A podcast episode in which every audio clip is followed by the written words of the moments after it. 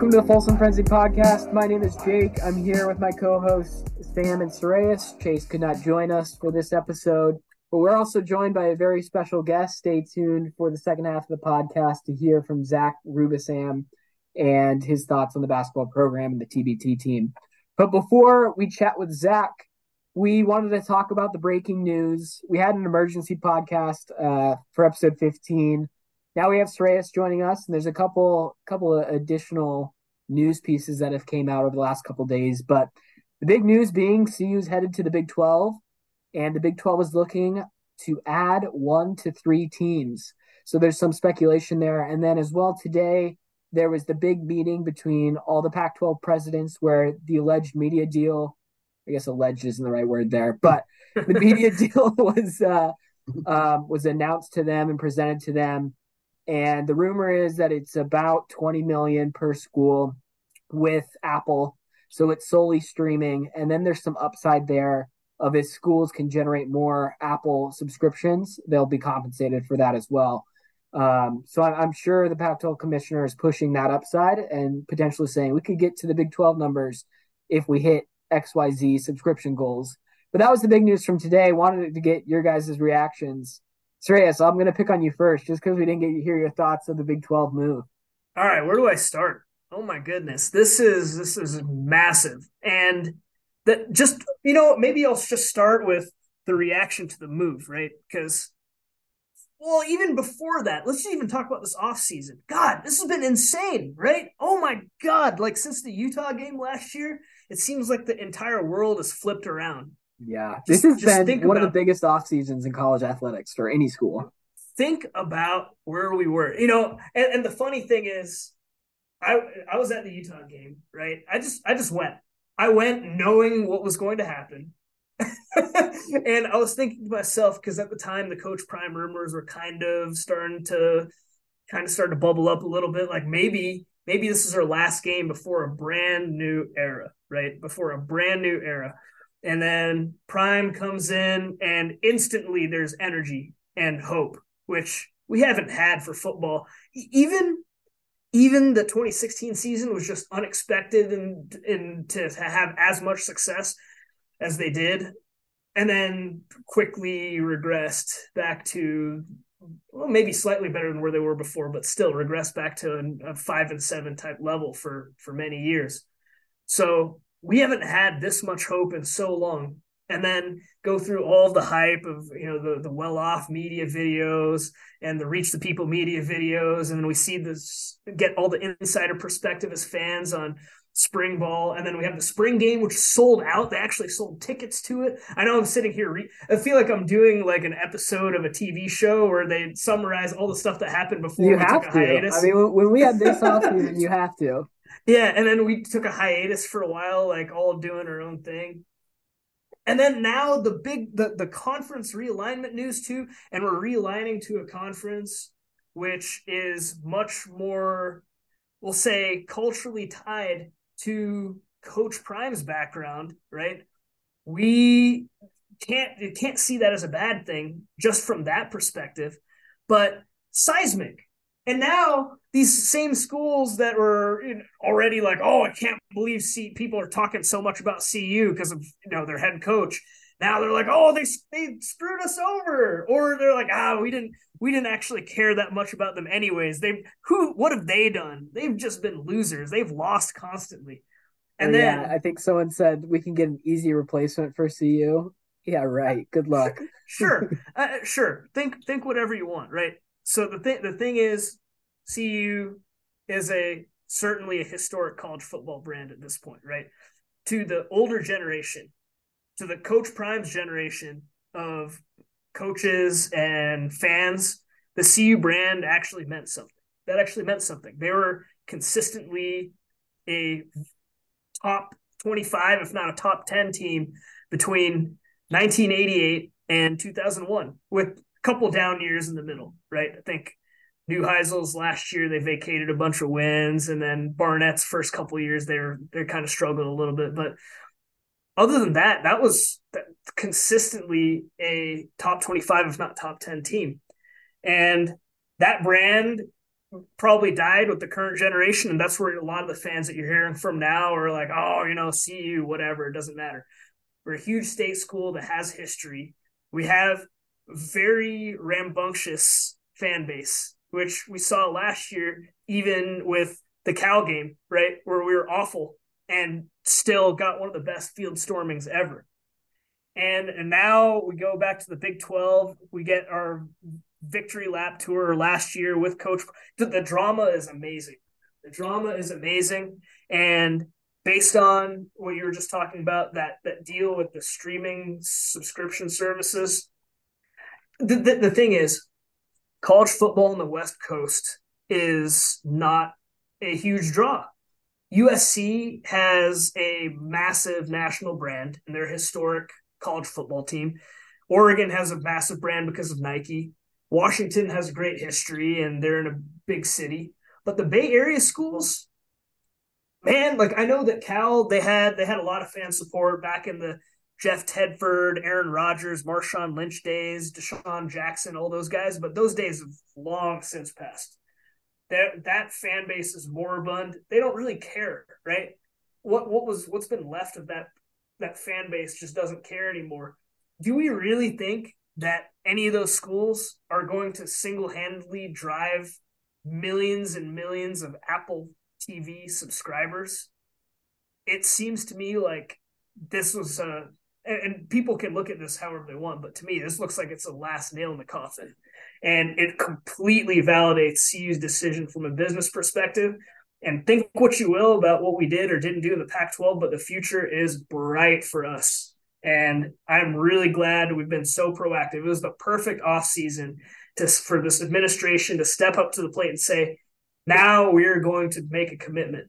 And if they even waited another year, we're probably looking at um, relegation, really. Yeah, I mean, huge kudos to Rick George. And even Phil DiStefano, as much as he gets crap, you know, I mean, he was a big part in getting it done. And then also President Saliman. But huge, huge, huge, huge kudos to Rick George to hire Coach Prime and to move CU to the Big 12. Huge. But Sreyas, you mentioned a couple of things I want to comment on. Um, you were talking about uh, the West Coast fan base for college football. Um, just mentioning how like Cal, for example, does not have a great fan base, and I think that's that is a huge point of of the move that not a lot of people are bringing up. I think one very underrated piece of CU moving to the Big Twelve is the Big Twelve is filled with schools that are athletics focused, athletics first.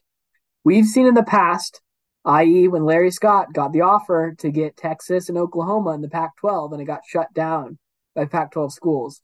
We've seen areas in the past where presidents have voted no on a lot of athletics first initiatives.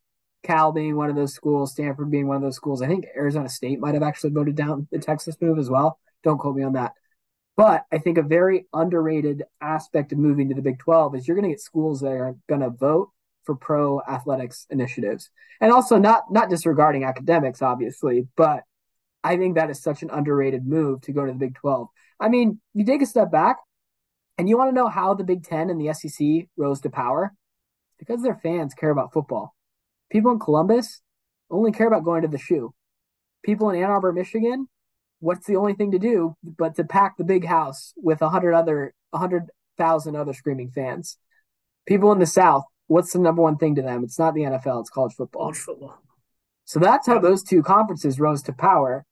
Um, and I love that CU is getting aligned with that. I've seen some posts. You mentioned also CU or the Big 12 being a good cultural fit for Coach Prime. Just wanted to comment on on the Big 12 being a cultural fit for CU. I've seen some national folks tweet this is better for CU culturally. And I don't think I agree with that. I think CU culturally aligns more with the, the Pac 12. You see, I, I, believe most of the students that are not from Colorado are from California that go to CU. So I think culturally, CU lines with the Pac 12 a lot better. But I think for athletics and even the history, the Big 12 is the perfect fit for CU. So just want to add those those thoughts. Yeah, you know, we all thought we all thought when they made the move in 2011 that the Pac-12 was a better cultural fit. No question, right? Because CU does have a, a, lot in common with some of those bigger West Coast West Coast schools, and Boulder does as well. Some some pretty obvious similarities, and that are noticeably different from cities like Waco and Ames and Lubbock and some of these other remaining Stillwater, some of these other remaining like people people like almost uh, put down those other college towns as just truck stops. Boulder is very obviously noticeably not a truck stop, right? like ironically, UT's, UT's very noticeably. Yeah, UT you know is in Austin. Austin's definitely not a truck stop either, but they've they've left, and that's a whole other thing. It's probably we get the best of both because one of the reasons we left is also because of UT, right? Because of how much power, yeah. yeah. disproportionate power that they right. have over Longhorn the fate network. of all the others. Yeah, yeah, that was so that was probably a, a, totally validated move in that sense. But as far as the cultural fit, um, we CU and CU fans, we kind of thrive from being the black sheep. We love talking smack. And oh, we love, we love the hate. we and, love it. and once we were in the Pac-12, like I, part of it is yes, CU was awful, right? CU was awful, no question, and there's no historic ties to any of those schools. Okay, yeah, that all makes sense. Even even Utah, we hadn't played them played them in like 50 years when we moved to the Pac-12, but there was we missed that just pure arrogance and hatred that CU fans thrive on, right? Like we love being that you know trash talking. uh just terrible, notoriously bad fans, and we couldn't be that anymore in the Pac-12. And it's not just because we were bad; it's just because we didn't have that like thing. We didn't have that. Oh, this is we're we live in Boulder. You guys have to go back to your truck stops tomorrow, right? and so, yeah, you, like, you have to go back to L.A. and yeah, and, and you, you, the fans they didn't care, right? You're not yeah. going to talk smack to Stanford because they're they don't yeah. care. So, like so it, it, does remain to be seen how like this is going to affect research funding and whatnot. But the thing is, like CU has a has cachet in the research world, right? Whether they're in the SEC or the Big Ten or the Big Twelve or the Pac twelve, there's definitely ca- or like research cachet, right? Like it's at, at some point, maybe even still, is the number one public university for NASA funding, right? And it, there's massive physics research investment because they've had multiple Nobel Prize winners there, right? It's it has cachet in that avenue already.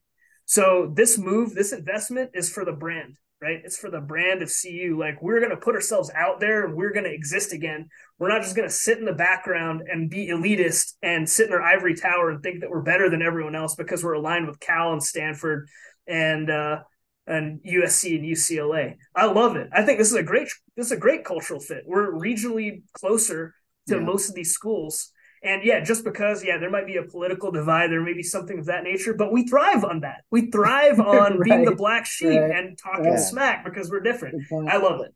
I think it's great. It's a great yeah. point. That's what made the Nebraska games feel different, I think. Was you could feel like genuine hatred in your heart for the other team. Yeah.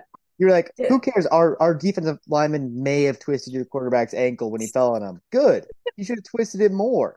Like that's what I like. I don't feel that way now. Okay, now I'm like, oh, that kind of sucked. But in the moment, I was like, good. Like I want them to feel pain. I want them to lose. Like I don't care. Real like, rivalry. like, like when they like when CU knocked out um the Arizona quarterback in the Khalil Tate game, I wasn't like, yeah, we got him. I was like, oh shoot, exactly. That's not good. This this other guy looks fast.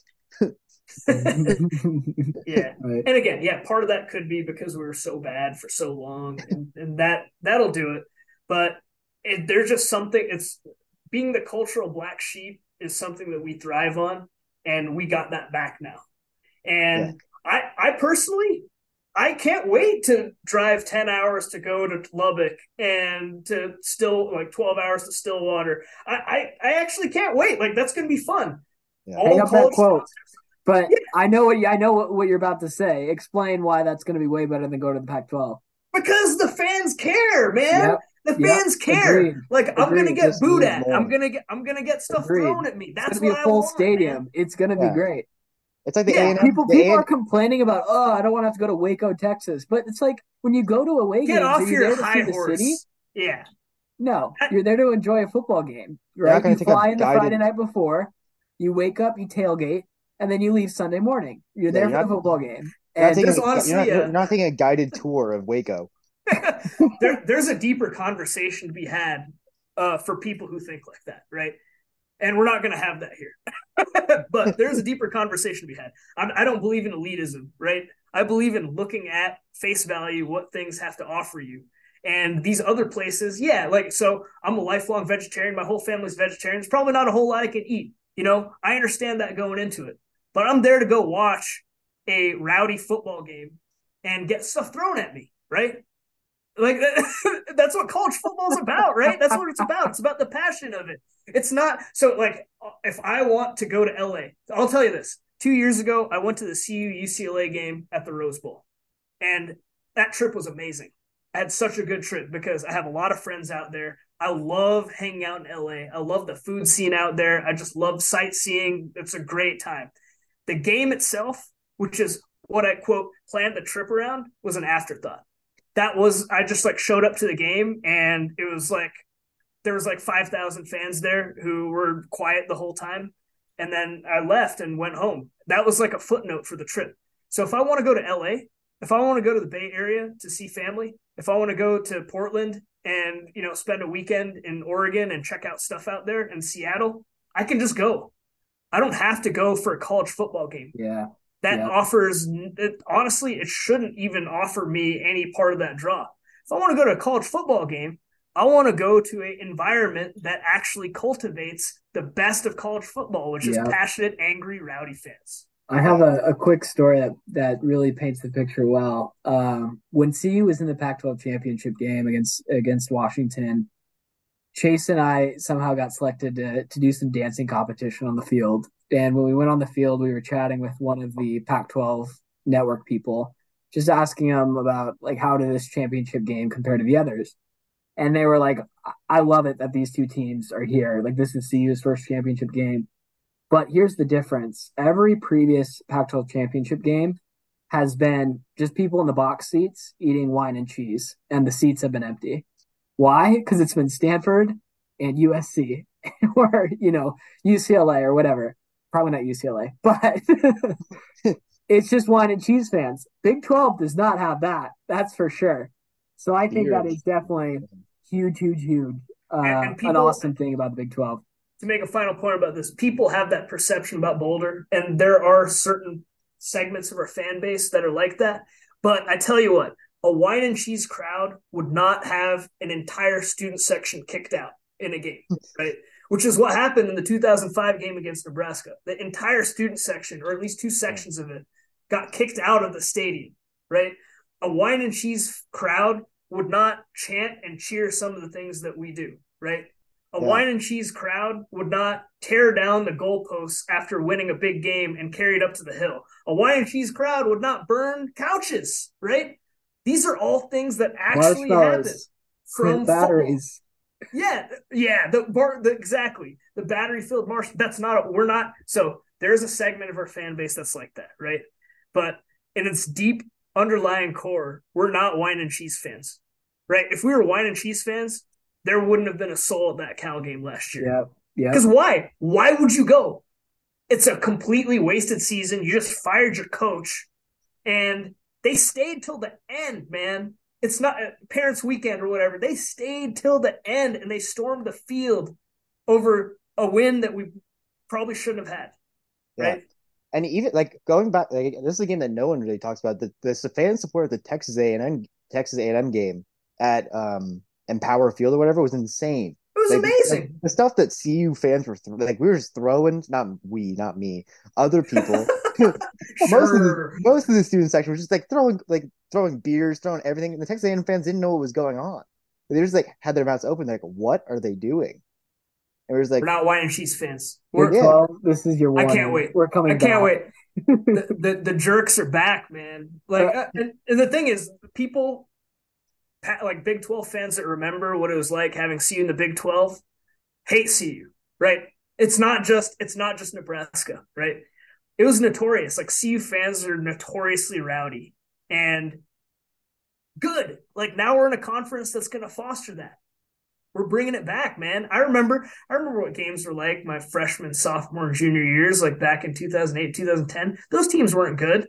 but they're nuts. They're absolutely insane.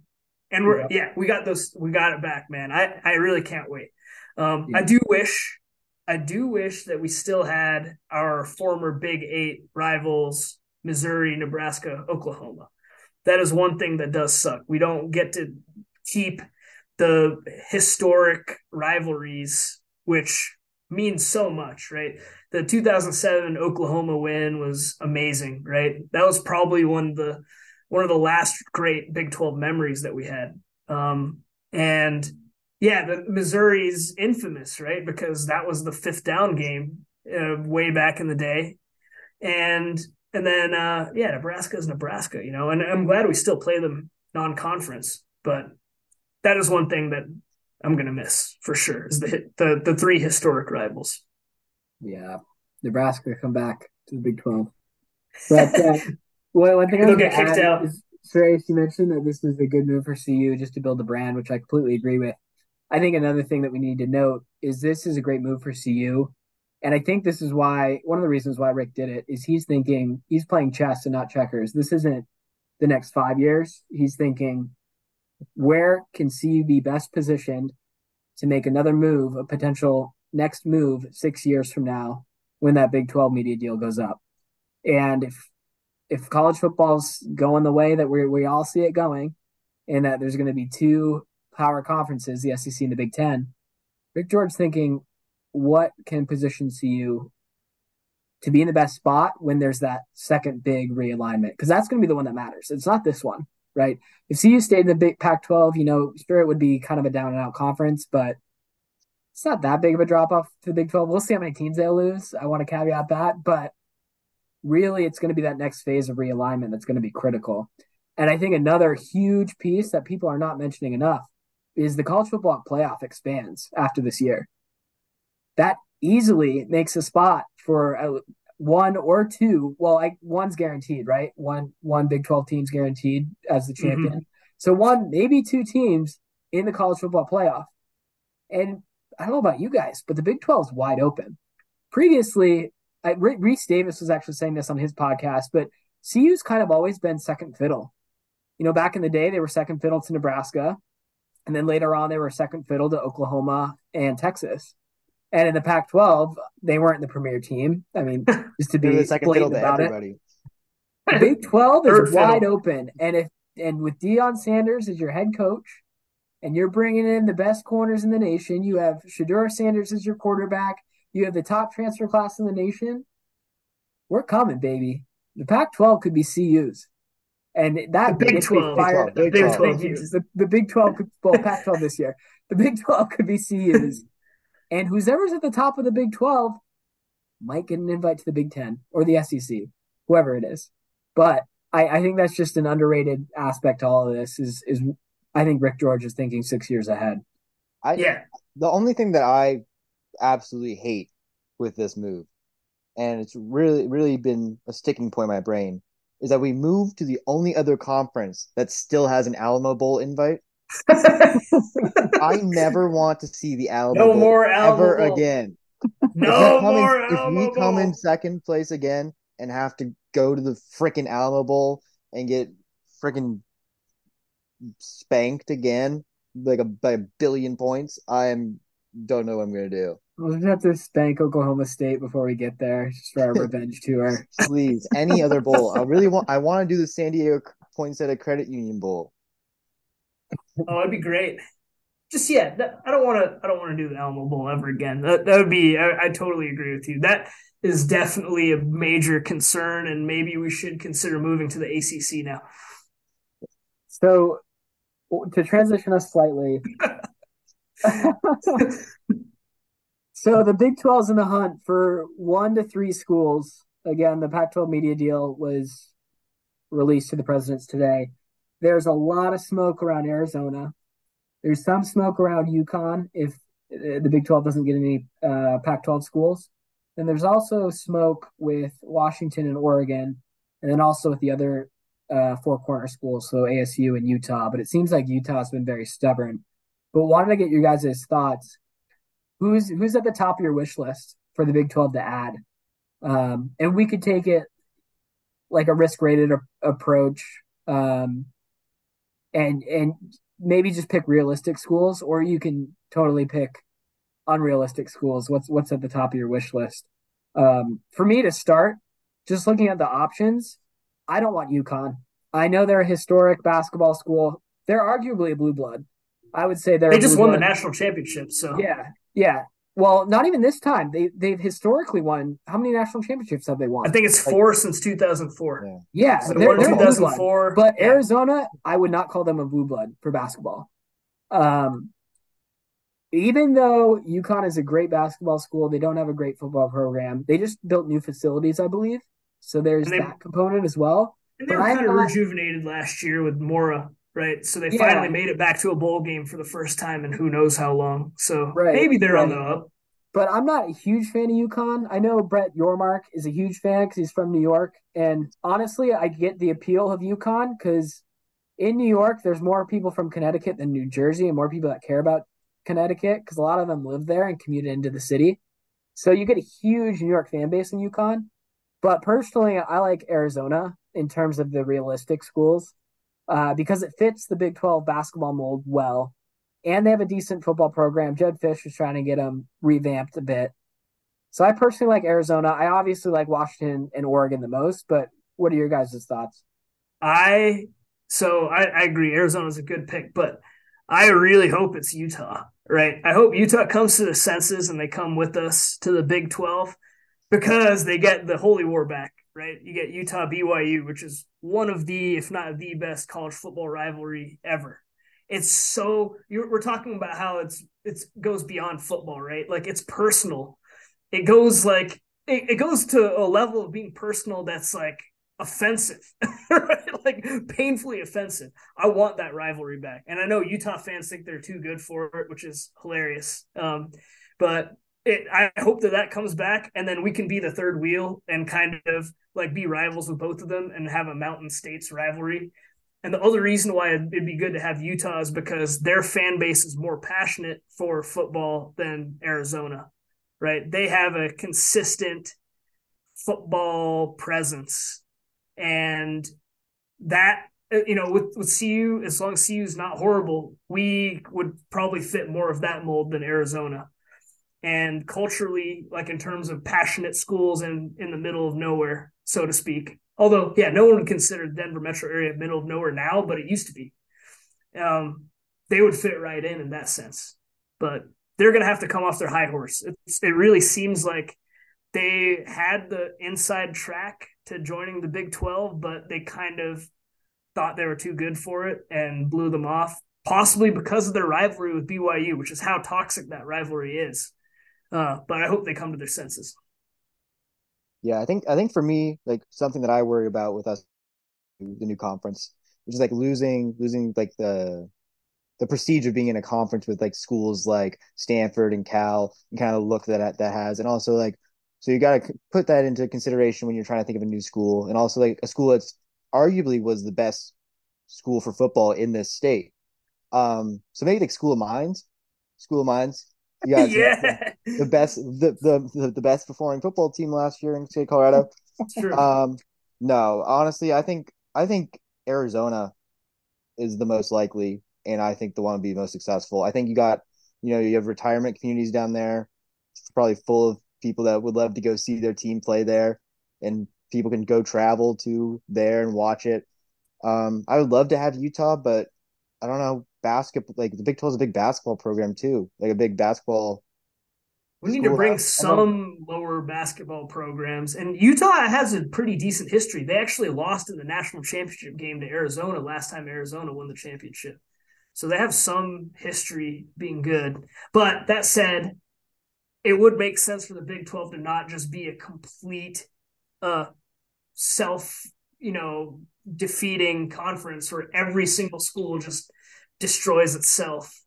Kind of like the Pac-12 in mhm. football yeah. last year, right? Where it's yeah. just every team was beating the crap out of every other team. There's no one that could emerge. But maybe that's better in basketball because then it's more dependent on like conference RPI and that type of thing. So yeah, but I don't, I don't, I don't know if they're going to want to take a school from the West Coast. Like, I don't know if they want their best teams playing at whatever Pac-12 after dark.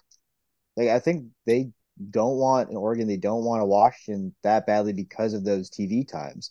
Like even if it's a good game on the West Coast that starts late, people don't watch it. People don't care.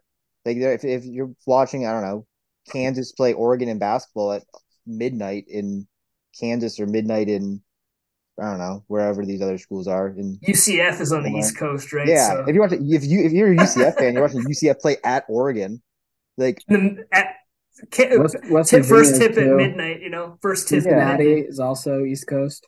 Ooh, There's yeah. three schools right there.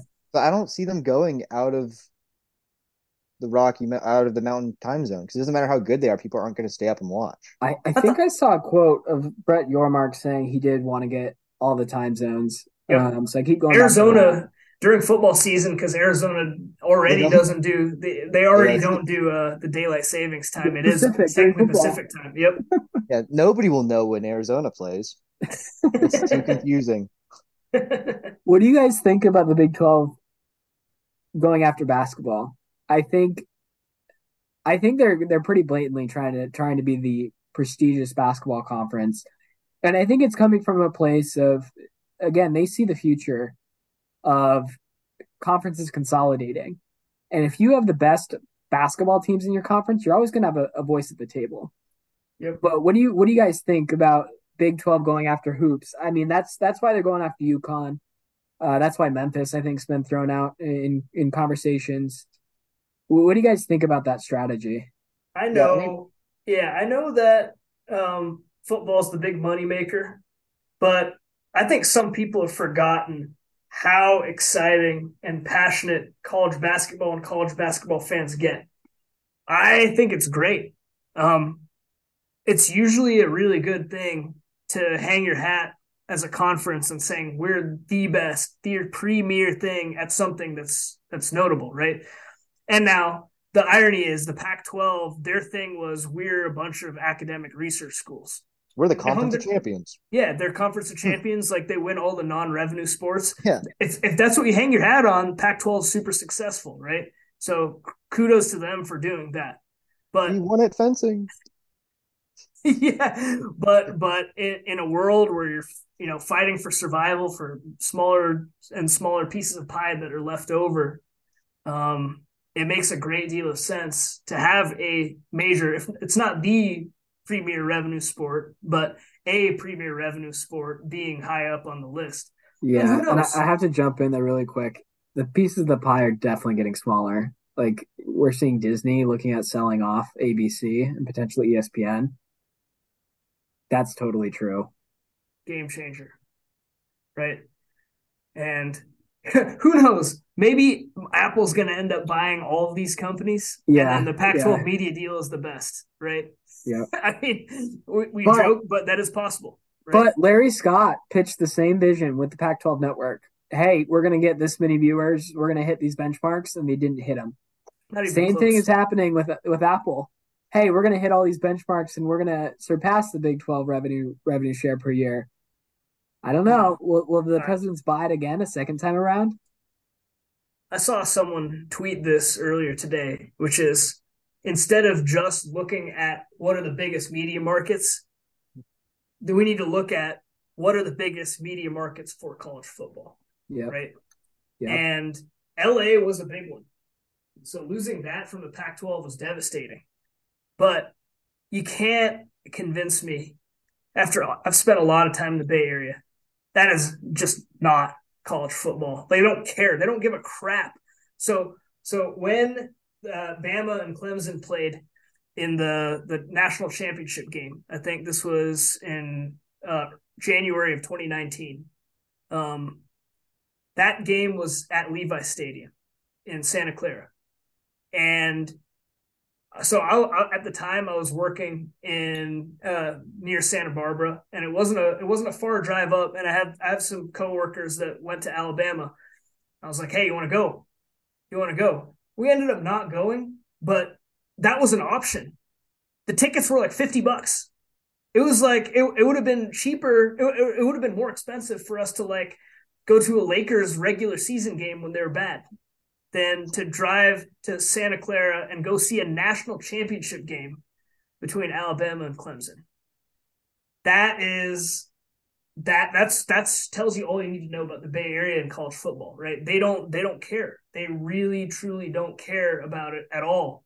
So don't tell me about media markets and how it's important to grab giant, you know, metropolitan areas when the culture of a particular metropolitan area is to not actually pay attention or care about that thing that you're trying to get out of them. That's the Pac 12 right there, right? That is the Pac 12 in a nutshell. So, yeah, we're now, now our college football markets uh, include Dallas, right? Dallas is huge. Dallas is a huge center for this. And now we got Cincinnati, right? So Cincinnati being Power Five, maybe they're going to get a bigger presence in the in the the greater you know Columbus and other area. Like maybe they'll get a piece of the pie of it, right? Maybe I'm sitting here making stuff up too. I don't know, but it seems to me, even though we're not grabbing the largest population centers, that we're still maximizing our media markets based on how passionate they are for the actual game. Yeah. One one other thought I wanted to, to mention while I'm thinking of it is I think this move greatly increases our chances of retaining Coach Prime for a longer period of time because he's going to have multiple trips to Texas. Um, granted, I guess TCU is the only school in the Dallas Fort Worth area. Um, we have Houston, which is close, and Baylor is kind of close, not really.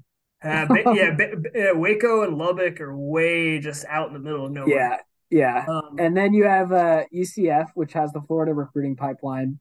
So just want to add, this is a great move to keep keep Coach Prime. Now, I don't think he had a big say in the move. I don't. I think he's definitely for it because he gets to again open up the Texas and Florida pipelines. But just looking at it from that perspective, I think it's it's awesome as well. Just wanted to note that. God, I'm just excited for games now. That the the po- God, the possibilities are so crazy. You know, I don't want to. Uh, well, we had Jaquez on, right? So I want to maintain Jaquez's confidence. Like we're gonna just win them all. And those first five games, those first five games, just just imagine a scenario, dude.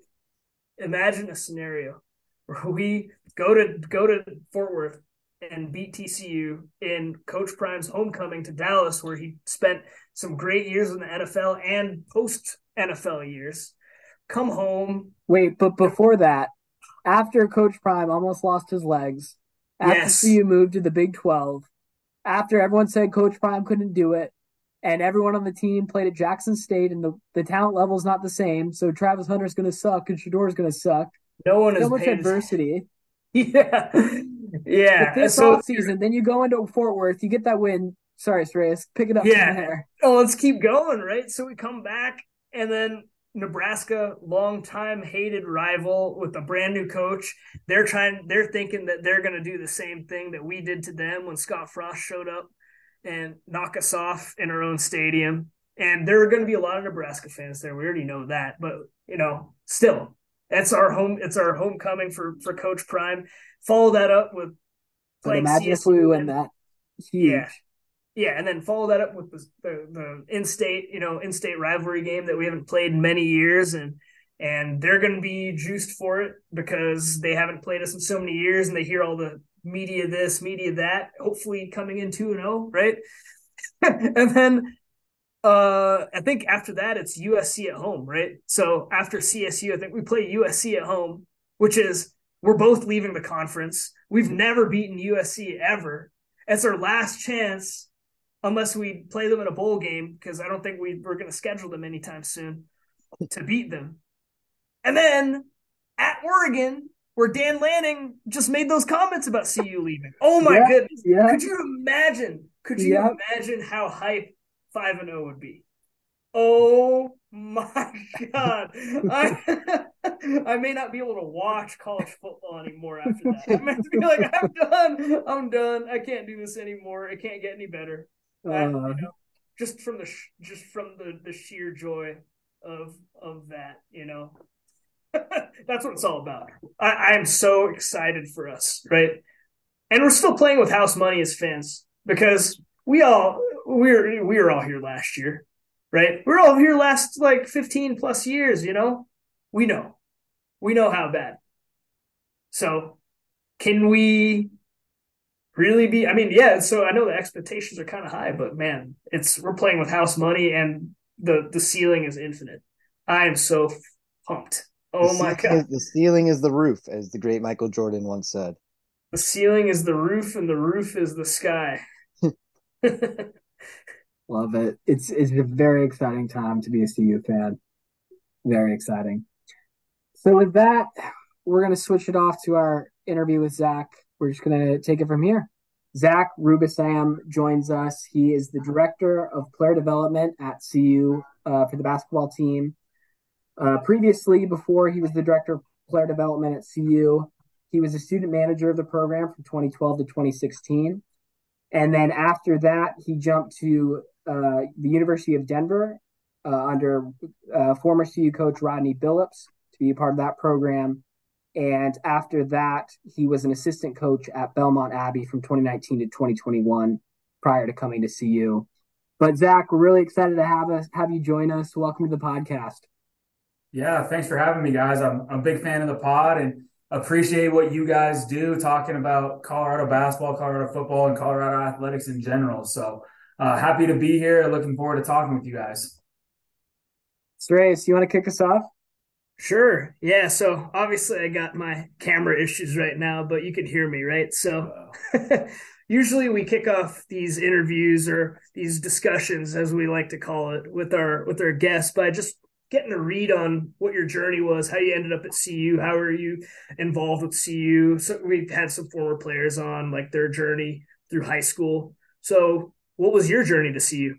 Yeah. Um, you know, first I'll say I wouldn't be back here talking to you guys if it wasn't for me attending CU. I was a, a good high school basketball player. Um, you know, I'm five foot ten. I think I quickly realized that I wasn't going to go to the NBA, but have loved hoops. Was a three sport athlete in high school in Berthoud, Colorado, so about 30 minutes north. But it was about my senior year of high school that I was like, you know, I'm getting recruited at the D2, low D2, D3 NAIA level, which would be great. It's a blessing to go play at any level of college, but you know, I want to go coach eventually. So had a family friend that got me um, that actually grew up with Coach Boyle.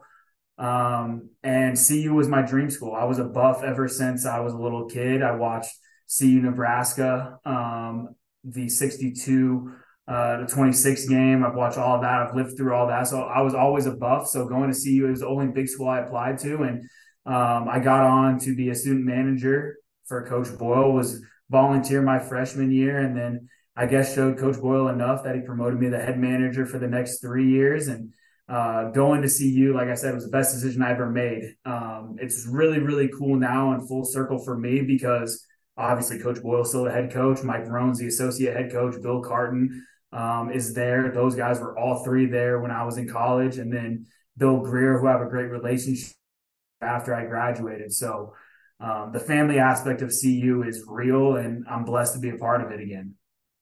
Yeah. Uh, can you talk about how you became the head manager? Is that is that was that your sophomore year? Is that pretty rare? Uh, I well, we have a great head manager right now, CJ Armitage, who's he'll be in his third year as well. So I don't know how rare it is, but for me, I was, I guess it was rare at that time because I came in with a lot of older guys. My freshman year, we had a lot of juniors and seniors. Um, and then my sophomore year, we still had a lot of, you know, three or four juniors and seniors, and Coach Boyle went with me as the head manager. So I guess I did something right my senior year. He knew I was all in for it, but it was a blessing because with the student manager position, and a lot has changed now in the last, you know, 10 years since I was a freshman and sophomore in college, but um, you know, a lot of it wasn't paid. Like I was volunteer all of my freshman year, and then it turned into almost like a work study program, which is the greatest college job of all time. Like you go to practice, you get to build relationships with the guys, and then you get to travel. And um, so I was really blessed to be able to do it for three years as the head manager. And um, props to Coach Boyle, and thank you. I'm so grateful to him that he gave me that opportunity. Yeah. So I was wondering, like, what's the process to like becoming a student manager? And like, what what would be like a key trait to like a, being a really good student manager? Like, what separates you from just the average one? Yeah, sure. I mean, now it's way different again. Is we have a lot more demand of guys that want to be managers, guys and gals that want to be managers, as compared to when I was in a company like for me, it was you got to find to try to have a connection. And I was blessed to have a family connection from back here in Berthoud um, that connected me with Tad Boyle. But it's a selfless job. The best way I kind of, you know, uh, explain being a manager is you do everything behind the scenes so that the players can play and the coaches can coach. So what whatever that may be, and your job may change six times in the day, but it's getting in the gym with the guys. It's getting in the office, doing mailouts for recruiting and everything that you could imagine that goes into college basketball. Like it's the best way to prepare to be a coach because you see every different aspect added at a young age. And even that has changed now for us. Like now we're blessed to have three graduate assistants that can do a lot of stuff, but our managers are still so crucial to our program.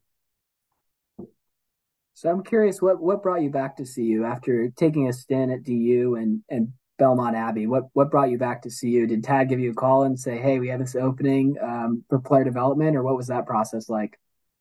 Yeah, um, you know, again, I've been very fortunate. I think that's a word that I've been saying a lot, but I've been very fortunate because when I was graduating, Rodney got the job at DU, and I was fortunate enough that he brought me with him to DU in three years. And then when I was at DU, Dan Fickey, who was an assistant on our staff, got the job at Belmont Abbey and taking the jump to Belmont Abbey, even though it's Division two, I got to recruit and be on the road and get that experience. And I will say Division two basketball does not get enough love and praise as it should because the skill level of Division two basketball players are the exact same as Division one basketball players. The major difference is here at CU, especially, it's a different stratosphere. We're dealing with six six, six seven, six eight, six nine, six ten, seven foot.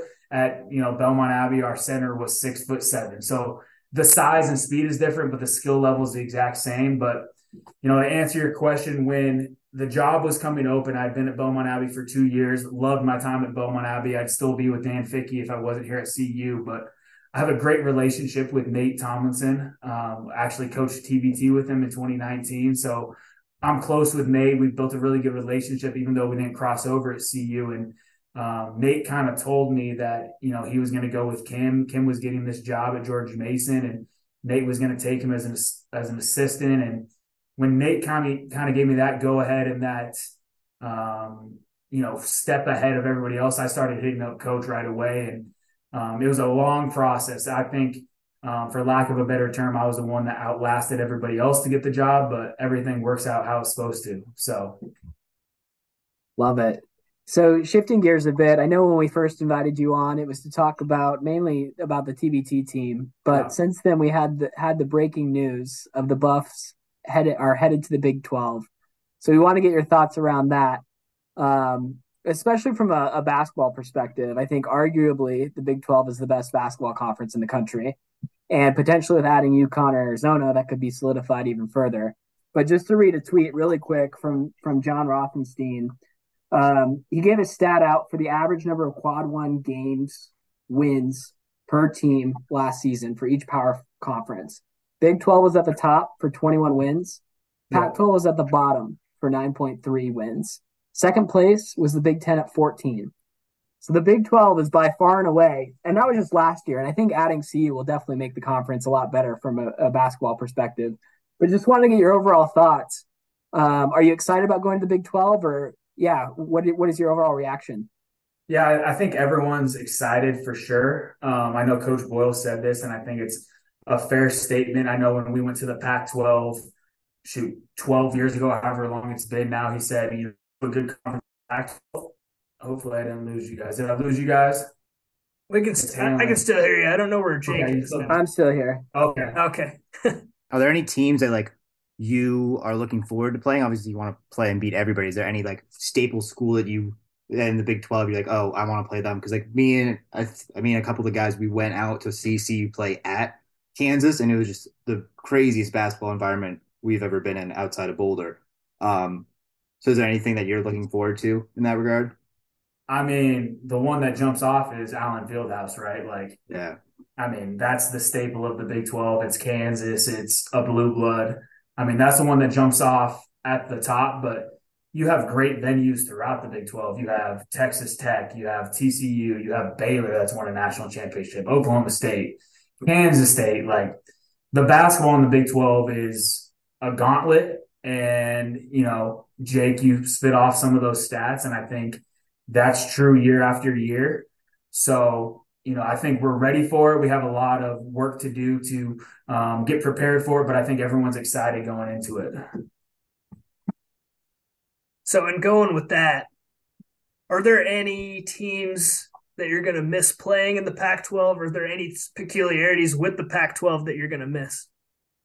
Yeah, I mean, I we don't know what's going to happen, but you know we'll see what happens with Arizona. I love the Arizona trip. Like playing in McKale is, it's not Allen Fieldhouse, but it's up there.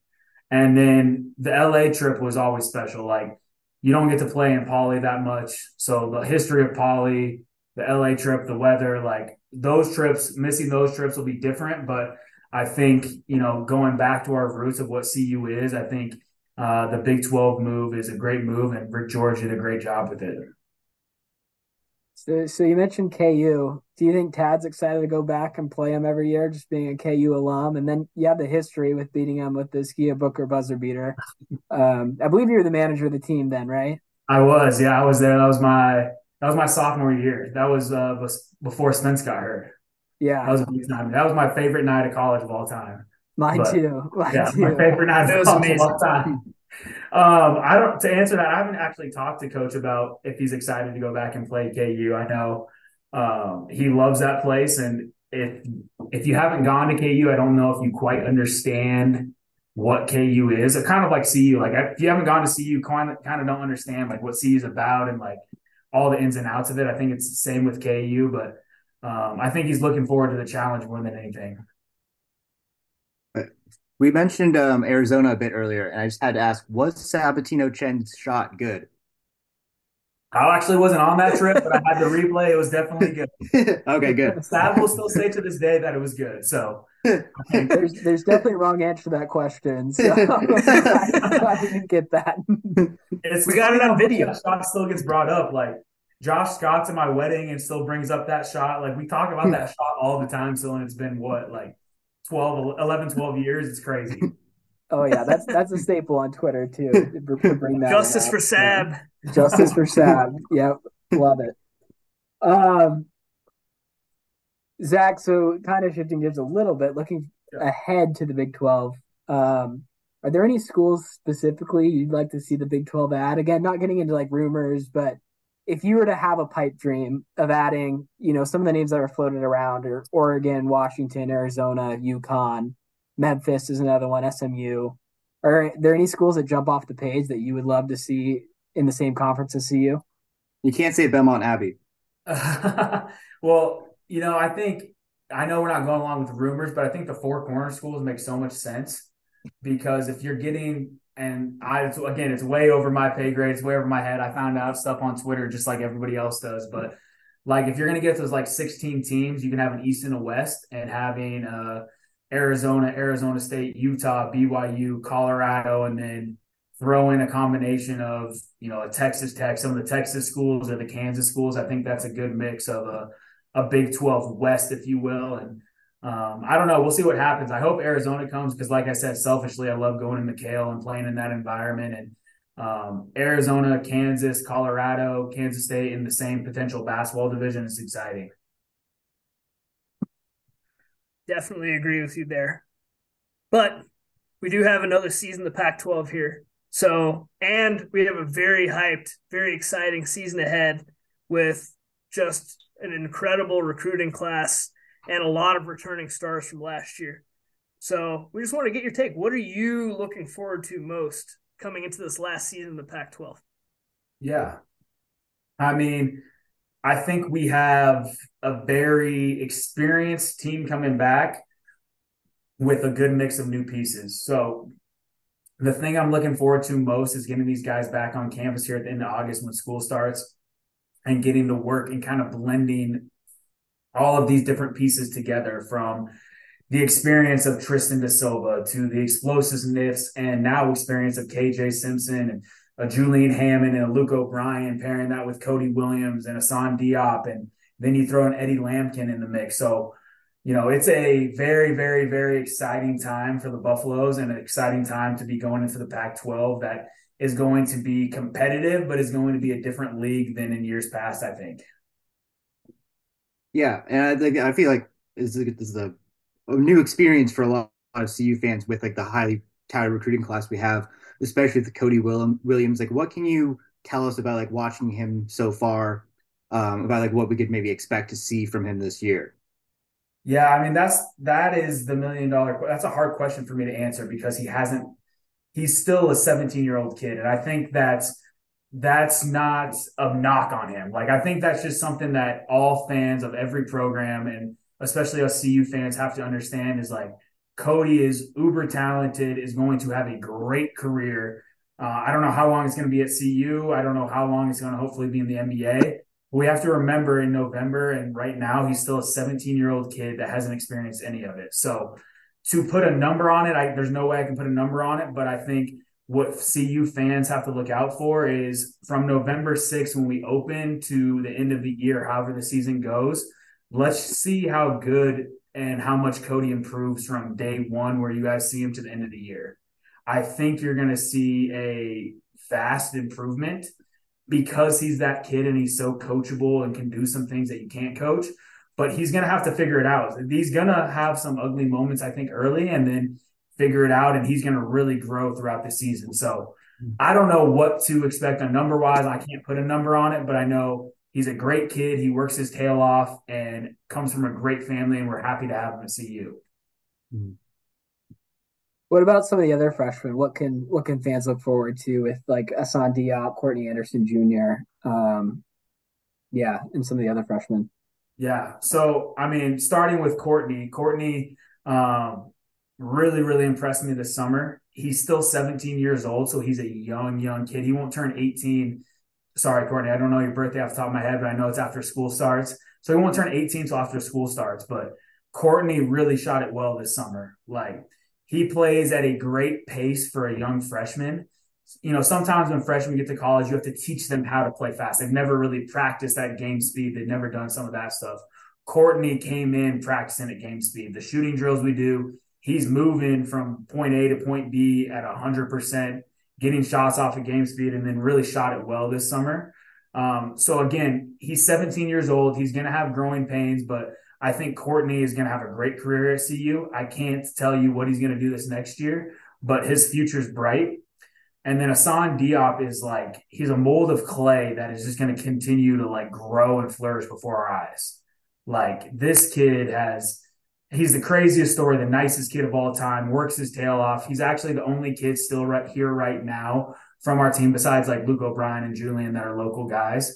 Um, because he has to take two classes as an international kid. So he's here working out on his own, getting in the weight room, and he's just a kid that loves it. So again, I can't speak to the role that he's going to have, but Assane Diop is going to be a force at some point in his college career because of the character he has, because of his work ethic, and because of everything he does right. Like all that matters to Assane is going to class and then going to practice and shooting and lifting. So great kid, great head on his shoulders. I think we have a bright future with all three of those kids. And then I got to include the last one in there too, Bangot Dak, the late signee, scratching, scratching, scratching the surface. Like you may guys may not see a lot from him this year, but you may see who knows what's going to happen this year. But in two years down the road, BD is going to be a beast. Like everyone wanted him next year. We're lucky to have him this year instead of him going to Sunrise Christian. So all four of our freshmen, like I don't know what their role will be this year. I don't know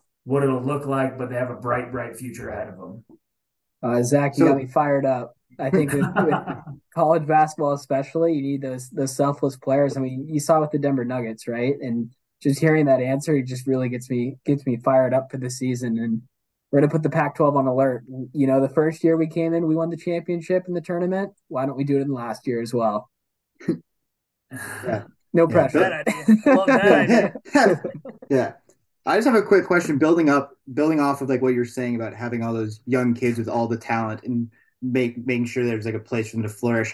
Like this is something that I, I feel like Tad has done a great job with over the years with these yeah. kids building in like the, the found the foundations of basketball with like defense yeah. and rebounding. Yeah. Like those are the two biggest things. how how have you seen him do that in your role as a student manager, and how do you kind of continue to do that to build those foundations to make them like make these players reach their poten- potential or allow them to? Yeah, I mean, I think first of all, if you don't buy into defense and rebounding, you don't play. Like it's as simple as that. Like, and it takes some guys a little bit longer to figure out than others, but like that's what we do. We defend and we rebound and we have a chance in every game we play because we do those two things. So I think that's a non-negotiable that coach has and like it's part of my coaching philosophy being around Tad and like if you defend and rebound you have a shot in every game you play. So I think as you come in as a freshman no matter who it is, no matter if it's Spencer Dinwiddie, no matter if it's Askia Booker, whoever it is, you know, coming up to Josh Scott, like you figure out pretty quickly like if I want to get on the court, I got to defend and rebound. Um, and then the offensive game will just come. I think all four of these freshmen that we're talking about have the capability to defend and rebound at a high level and guard multiple positions and impact the game in that way. And the offensive game for a lot of these younger guys is a little bit slower coming, right? Like you don't see these guys break out really becoming polished like a Tristan da Silva until his really, you know, sophomore, junior year. And then now as a senior year, like Tristan is super polished and knows exactly what he's looking for. Plays with great pace and um, but he bought into the defensive rebound in his freshman year, and that's how he got on the court with the with the team of McKinley and D'Shawn and Jeriah and Dallas and Evan. Like if Tristan wasn't going to defend and rebound, he wasn't going to play that year. So he figured it out early, and now it's paying off as he went through his as a college career. Now, sticking with the theme of defense and rebounding, yeah. I know a lot of CU fans were very, very excited about the TCU transfer Eddie Lampkin. What yeah. what do you think we have to expect from Eddie this year? Uh, how exciting was it when we realized he was coming to CU? I mean, it's he's very important to our team. There's no doubt about it. Um, Eddie won again, sticking with the theme of what we do here at CU. He's a great kid from a great family has had some um, personal, you know, tribulations in his life with his brother the last couple of years that you know have taken a toll on him. But he's come into our you know fan, CU family and with open arms, and is a great kid. But the biggest thing I think Eddie's going to bring to our group this year is he has, he has an edge about him. Like he will talk crap, he'll play extremely hard, like he'll rebound his butt off, but he plays with this edge that just is infectious. And I think it's great for our group. Um, having somebody out there that's constantly talking, almost to the point like a Draymond. Like you guys know how Draymond is always talking and like what showed up. That that's Eddie Lampkin a little bit. So having a guy out there and then you know molding him into the Tristan da Silva that by nature has come leaps and bounds, you know, leadership wise, but it's naturally a little bit quieter. Um, you know, blending those two guys together, I think is huge. So I think Eddie's going to have a big impact. I don't know how big. Like some of the freshmen, it's hard to forecast everything, but I know um, we love Eddie Lampkin and the energy he brings, and he's very important to our team. Yeah, it seems like a perfect piece to bring in alongside some of the younger guys since he's, uh, I think, fifth year. Is he a fifth year or uh, He's yeah, definitely all messed up with the COVID years, man. Like, yeah, that's the hardest part. Like, you don't know how many years. I think Eddie has two left, but like, I don't know how long he's actually in college, but he has two years to play. But you know, talk about a good teammate. Eddie came in and blended right away. Like, he had a connection with KJ and J'Vonne Hadley. Um, oddly enough, and like through the recruiting process, they had known each other a little bit, but he came in and blended right away. I know he's tight with BD, one of our new freshmen. Cody loves him. Um, and he's come in and hasn't missed a beat, which when you bring in transfers in this day and age, I know that's the hardest part is like, how are they going to fit into the culture, to the locker room? And that's something we talk about all the time as a staff when we're evaluating those things. And, you know, Eddie's been a home run in that sense. It's also going to be really exciting for him, I'm sure, to see uh, Coach Prime open up against his his uh, former school. Oh, he's season. ready for that. He's been. If you follow Eddie on Instagram, like he doesn't, he's not shy about posting. So he he's all fired up about that. Love it. Love it. Um, I think this is going to be the last question on the on go yeah. about the 2024 season. Um, but are there any players that jump off the page to you that really developed over the summer in terms of developing their skill sets or even just developing as a leader? Um, so for any of those veterans, and even we'll, we'll include the redshirt freshmen as well, just the returning players. Is there anyone that that's kind of impressed you in their development? Yeah, uh, Luke O'Brien and Julian Hammond. I think they are the X factors for our group. Um, Luke played great towards the end of last year when Tristan was hobbled a little bit with the ankle, had the big game against Washington in the Pac 12 tournament. And then, you know, we are, when Julian plays well, like we're pretty hard to beat. So I think Ju and Luke have both had big summers. Again, local guys. They've been in the weight room all summer with Steve. Luke is, you know, going back and forth between Littleton and Boulder, spending more time in Boulder than in Littleton, which is great. Um, but both of those two guys, they are key to our success, and they've really taken it on their shoulders this year as two older guys, Julian being a junior and Luke being a senior. Of okay, I've you know gone through Luke especially, you know, didn't play his freshman year, up and down his sophomore year, a little up and down last year, but finished really, really strong towards the end of last year. And then, you know, now coming in is like, okay, I know I'm going to play. I'm going to have a big role on this team. It's what can my impact be and just buying into those little things and make Luke O'Brien good. So those two guys have been big summers. I'm especially looking forward to them. Yeah, Jake and I are South Denver guys, so we love to see our South yeah. Denver preps do well at CU. So both no uh, Luke, Luke and Julian definitely uh, easy to root for for us. Yeah. No, no question. And then one last guy to mention, like he's been he left uh, like middle of July. So it's been a couple weeks since I've seen him. But J'Vonne Hadley is a tank right now. Like he came back after the school year in such good shape. Like he looks physically bigger.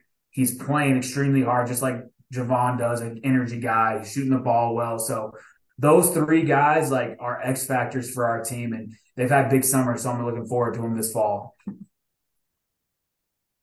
Yeah. So uh, just pivoting a little bit um, back, kind of looking back at the past at our favorite moments of CU basketball. Yeah. Um, you kind of accidentally preempted this question because you gave us your favorite um, CU basketball moment already. What's your second favorite CU basketball moment? If you can't uh, pick the, you can't pick the CU Kansas buzzer. Yeah, I would say CU Kansas is an easy one. Like now, it's a much harder. It's a much harder.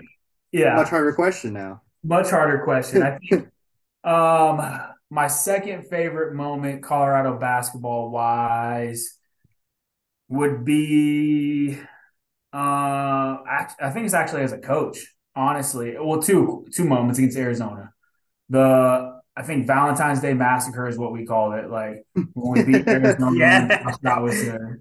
I think that's what they called it when I was in college. And then I reflect I've reflected on this a lot. Evan Battey's coming to my wedding this weekend, so like just thinking back to when we beat Arizona a couple years ago and like Evan on the scores table, like uh, I'm gonna hang that picture in my house someday. I'm gonna have Evan sign it and hang that picture in my house. So I think those two would be like the top moments against Arizona that behind Kansas, but you can't top the KU and ski shot. So yeah, crazy. yeah. I, I remember storming the storming the court for the for Evan Battey's game where he stood on the scorer's table and it, it was magical.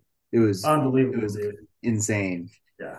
And then you have moments like smaller moments, like you, those are two that stick out off the top, but like smaller moments, like from coach, like beating Tennessee and uh, Nashville this last year, even though we're up and down, like the grit that our guys showed to go into that building and beat Tennessee and Nashville was huge. And then you have, you know, games like when I was in college, um, the excuse me, the uh, Auburn game, the Midnight Madness game, where we played at like 11 p.m. and like beat the brakes off. And those are moments that stuck out. Like, just there's so many different little ones, but I think the Kansas one straight away, and then some of those Arizona moments are, you know, one, two, three for me. Yeah, yeah, I think that, that's a, that's a great list. I mean, I think I don't think you were there for this, but maybe Strays, Jake, you remember when CU beat Dayton? Yeah, I wasn't there. Oh, yeah. I had track on our TBT team, so yeah. that shot uh, against Dayton was a big one. God, yeah, D'Shawn that, Schwartz, that was amazing. Yeah, yeah, yeah. I, I, D'Shawn, I, ran, I used to be friends with D'Shawn Schwartz. Was in one of my business classes. He's really sick. He's really nice. yeah, he was. D'Shawn tracks and check him out. He's. Yeah. That's right. He's going to play in Pro A France this year, so big time step up for him. So he should have a good year.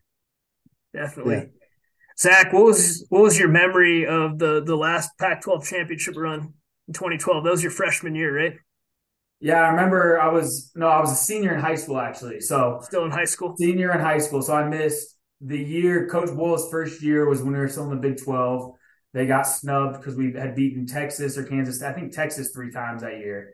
I can't it might Kansas State. It was Kansas, State, I think. Kansas State three times that year. Beat Texas though too at home because I know Yep. we were down big and Dre had a big dunk. Um, they got snubbed from the tournament that year, heartbreaking. And then the next year was the Pac-12 tournament one.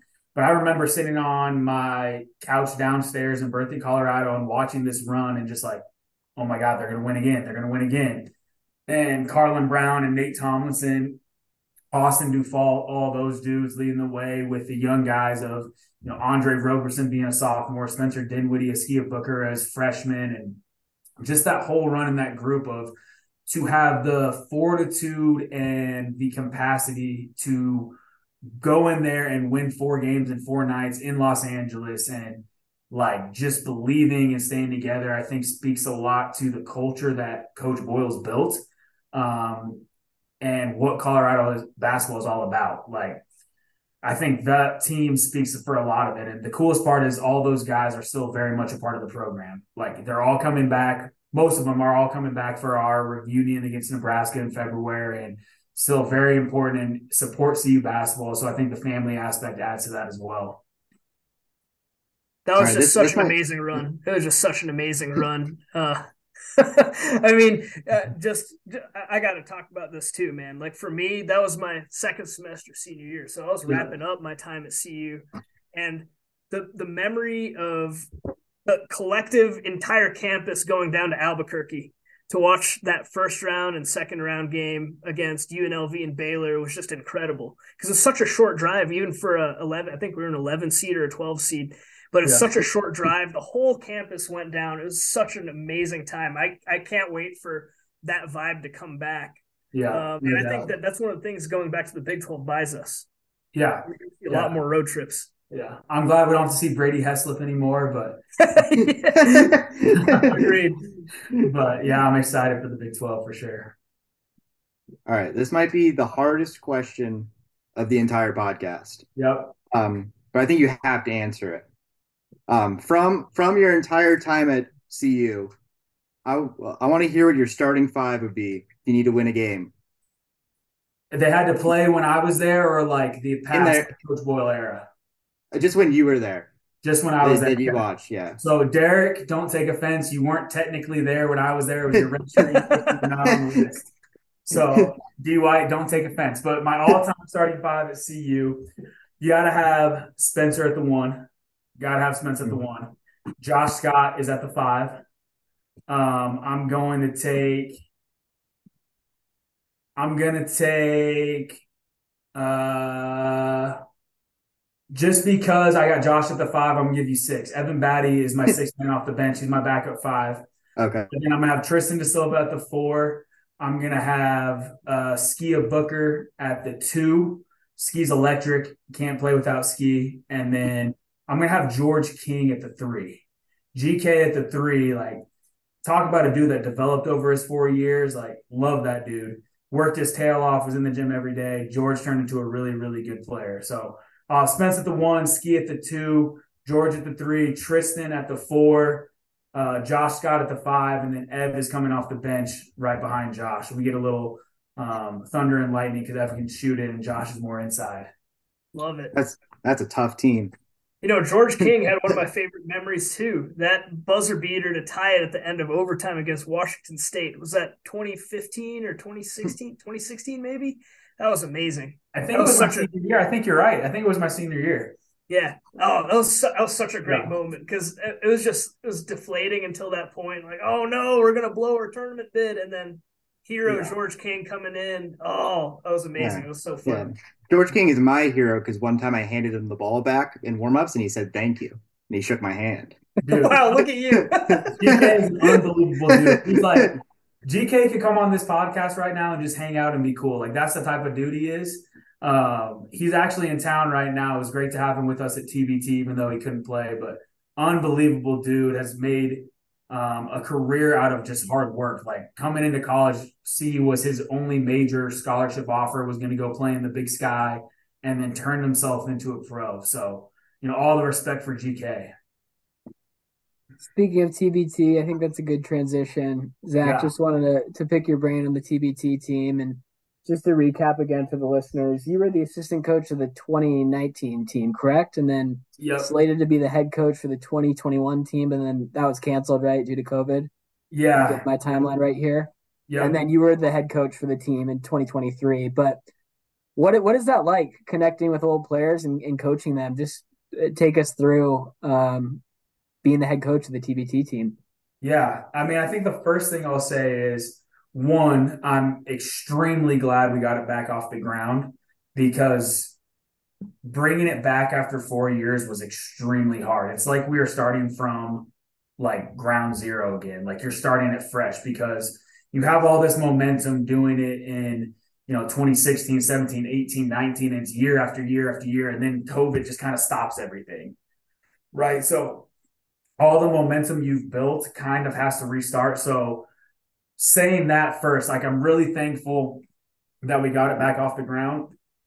It was a ton of work and it was hard to get it back off the ground, but the experience that we had, even though it was not what I necessarily expected going in and not what we wanted, I would do it a hundred out of a hundred times because getting those guys back together is what it's all about. Yes, we want to win the money. Yes, we are going to continue to get better. Yes, we're going to try to. Yes, we are going to do it again next year. But getting these guys back together, I posted a picture on Twitter of us at Outback Steakhouse after we lost, and those guys hanging out and getting together is what it's all about. Like Jeriah Horne had never met George King, had never met Dom Collier, and now those guys are tight and are talking about, oh, when are we going to get back to Denver and hang out? Like that's what it's all about, and that's why you know, it's so important for Coach Boyle to want to bring it back and us to make sure it happens and all of that stuff. So it was a ton of work, but I'm really thankful we got it off the ground. And I think the best days are ahead for Team Colorado and TBT. That sounds kind of like how we started this podcast, guys, except we're not as talented. I was not ready for all the work that it was going to be to bring it back, especially like we talked, I have a wedding in four days from now. So all of the prep work started way back in like December and getting these guys on board and changing the logo and getting us accepted and raising the money. Like it is a it is a huge process. So I'm thankful to Josh Repine and Remy Martyr that helped me a little bit with it. But I'm really, really thankful that we got it off the ground now and people are excited about it so we can keep it rolling in the future. Yeah. So really, really quick, just a quick follow up. You mentioned uh, um, just all these former players that didn't play together in the same room. I Yeah. think I saw on Twitter, and correct me if this is wrong, but it looked like the TBT guys were at Tad's place for some sort of cookout with the current players. Yeah. How, how was that with them connecting with the current players and offering advice to those players? again, that's why we do TBT, right? Like Coach Boyle was gracious enough to have us over to his home and um, be able to interact with some of our current guys. Like a lot of it's storytelling and, you know, reminiscing, which some of those current guys, the young dudes, don't have any idea of anything right now. Like they haven't been through the battles, they haven't been through that, but just getting them to hear some of that and getting them to hear from a player's perspective because I can sell them all the time. Like if I'm talking to Cody Williams or I'm talking to Assane, like, dude, it means so much to be a buff. Like it means this, but then to hear it from an Evan Battey, from a Richard Roby, who's the all-time leading scorer in Colorado history, to uh, Xavier Johnson, like all of those different guys, to hear it from that perspective, I think is so powerful, and I think is why you know winning aside TBT is so important because it's a built-in reunion to get these current guys around the older guys. Yeah, and it kind of building off those older guys that like played when you were a student manager. Now you're their coach. Like Yeah. I, for me, I I played lacrosse in high school, and then I went back and I coached like two years after I graduated, and I coached some of the same guys that I was like friends with. How do you manage those relationships? Um, now they've kind of changed, and you're their coach, no longer their their their friend in some Yeah, some regard. I, I think two ways. I think um, one going in and understanding that all of these guys are professional basketball players and they're not 17, 18, 19 year old kids anymore, right? They've been through some stuff, they've seen some different stuff overseas.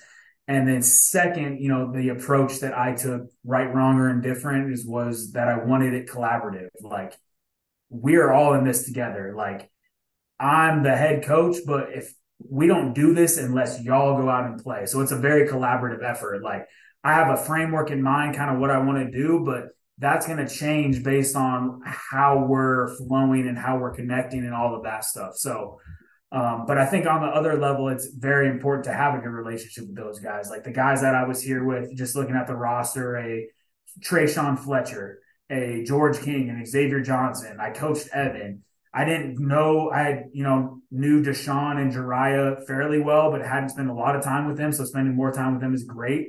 Uh, Dom was when, here when I was here. Shannon was before all of us. Uh, Shane Gatling was a guy that I completely missed. So getting to know Shane. So it was molding all of those different relationships together to come together is the hardest part about TBT. And I think I learned a lot through the process and will continue to get better from it. But um, overall, even though we had a heartbreaker and didn't end how we wanted to, it was a year one. Well, Zach, it's been a pleasure. Thanks again for for all the insight that you've given us here on on your time at CU and on the team. And we're all so so excited for this upcoming season, and we just can't wait to see what you do.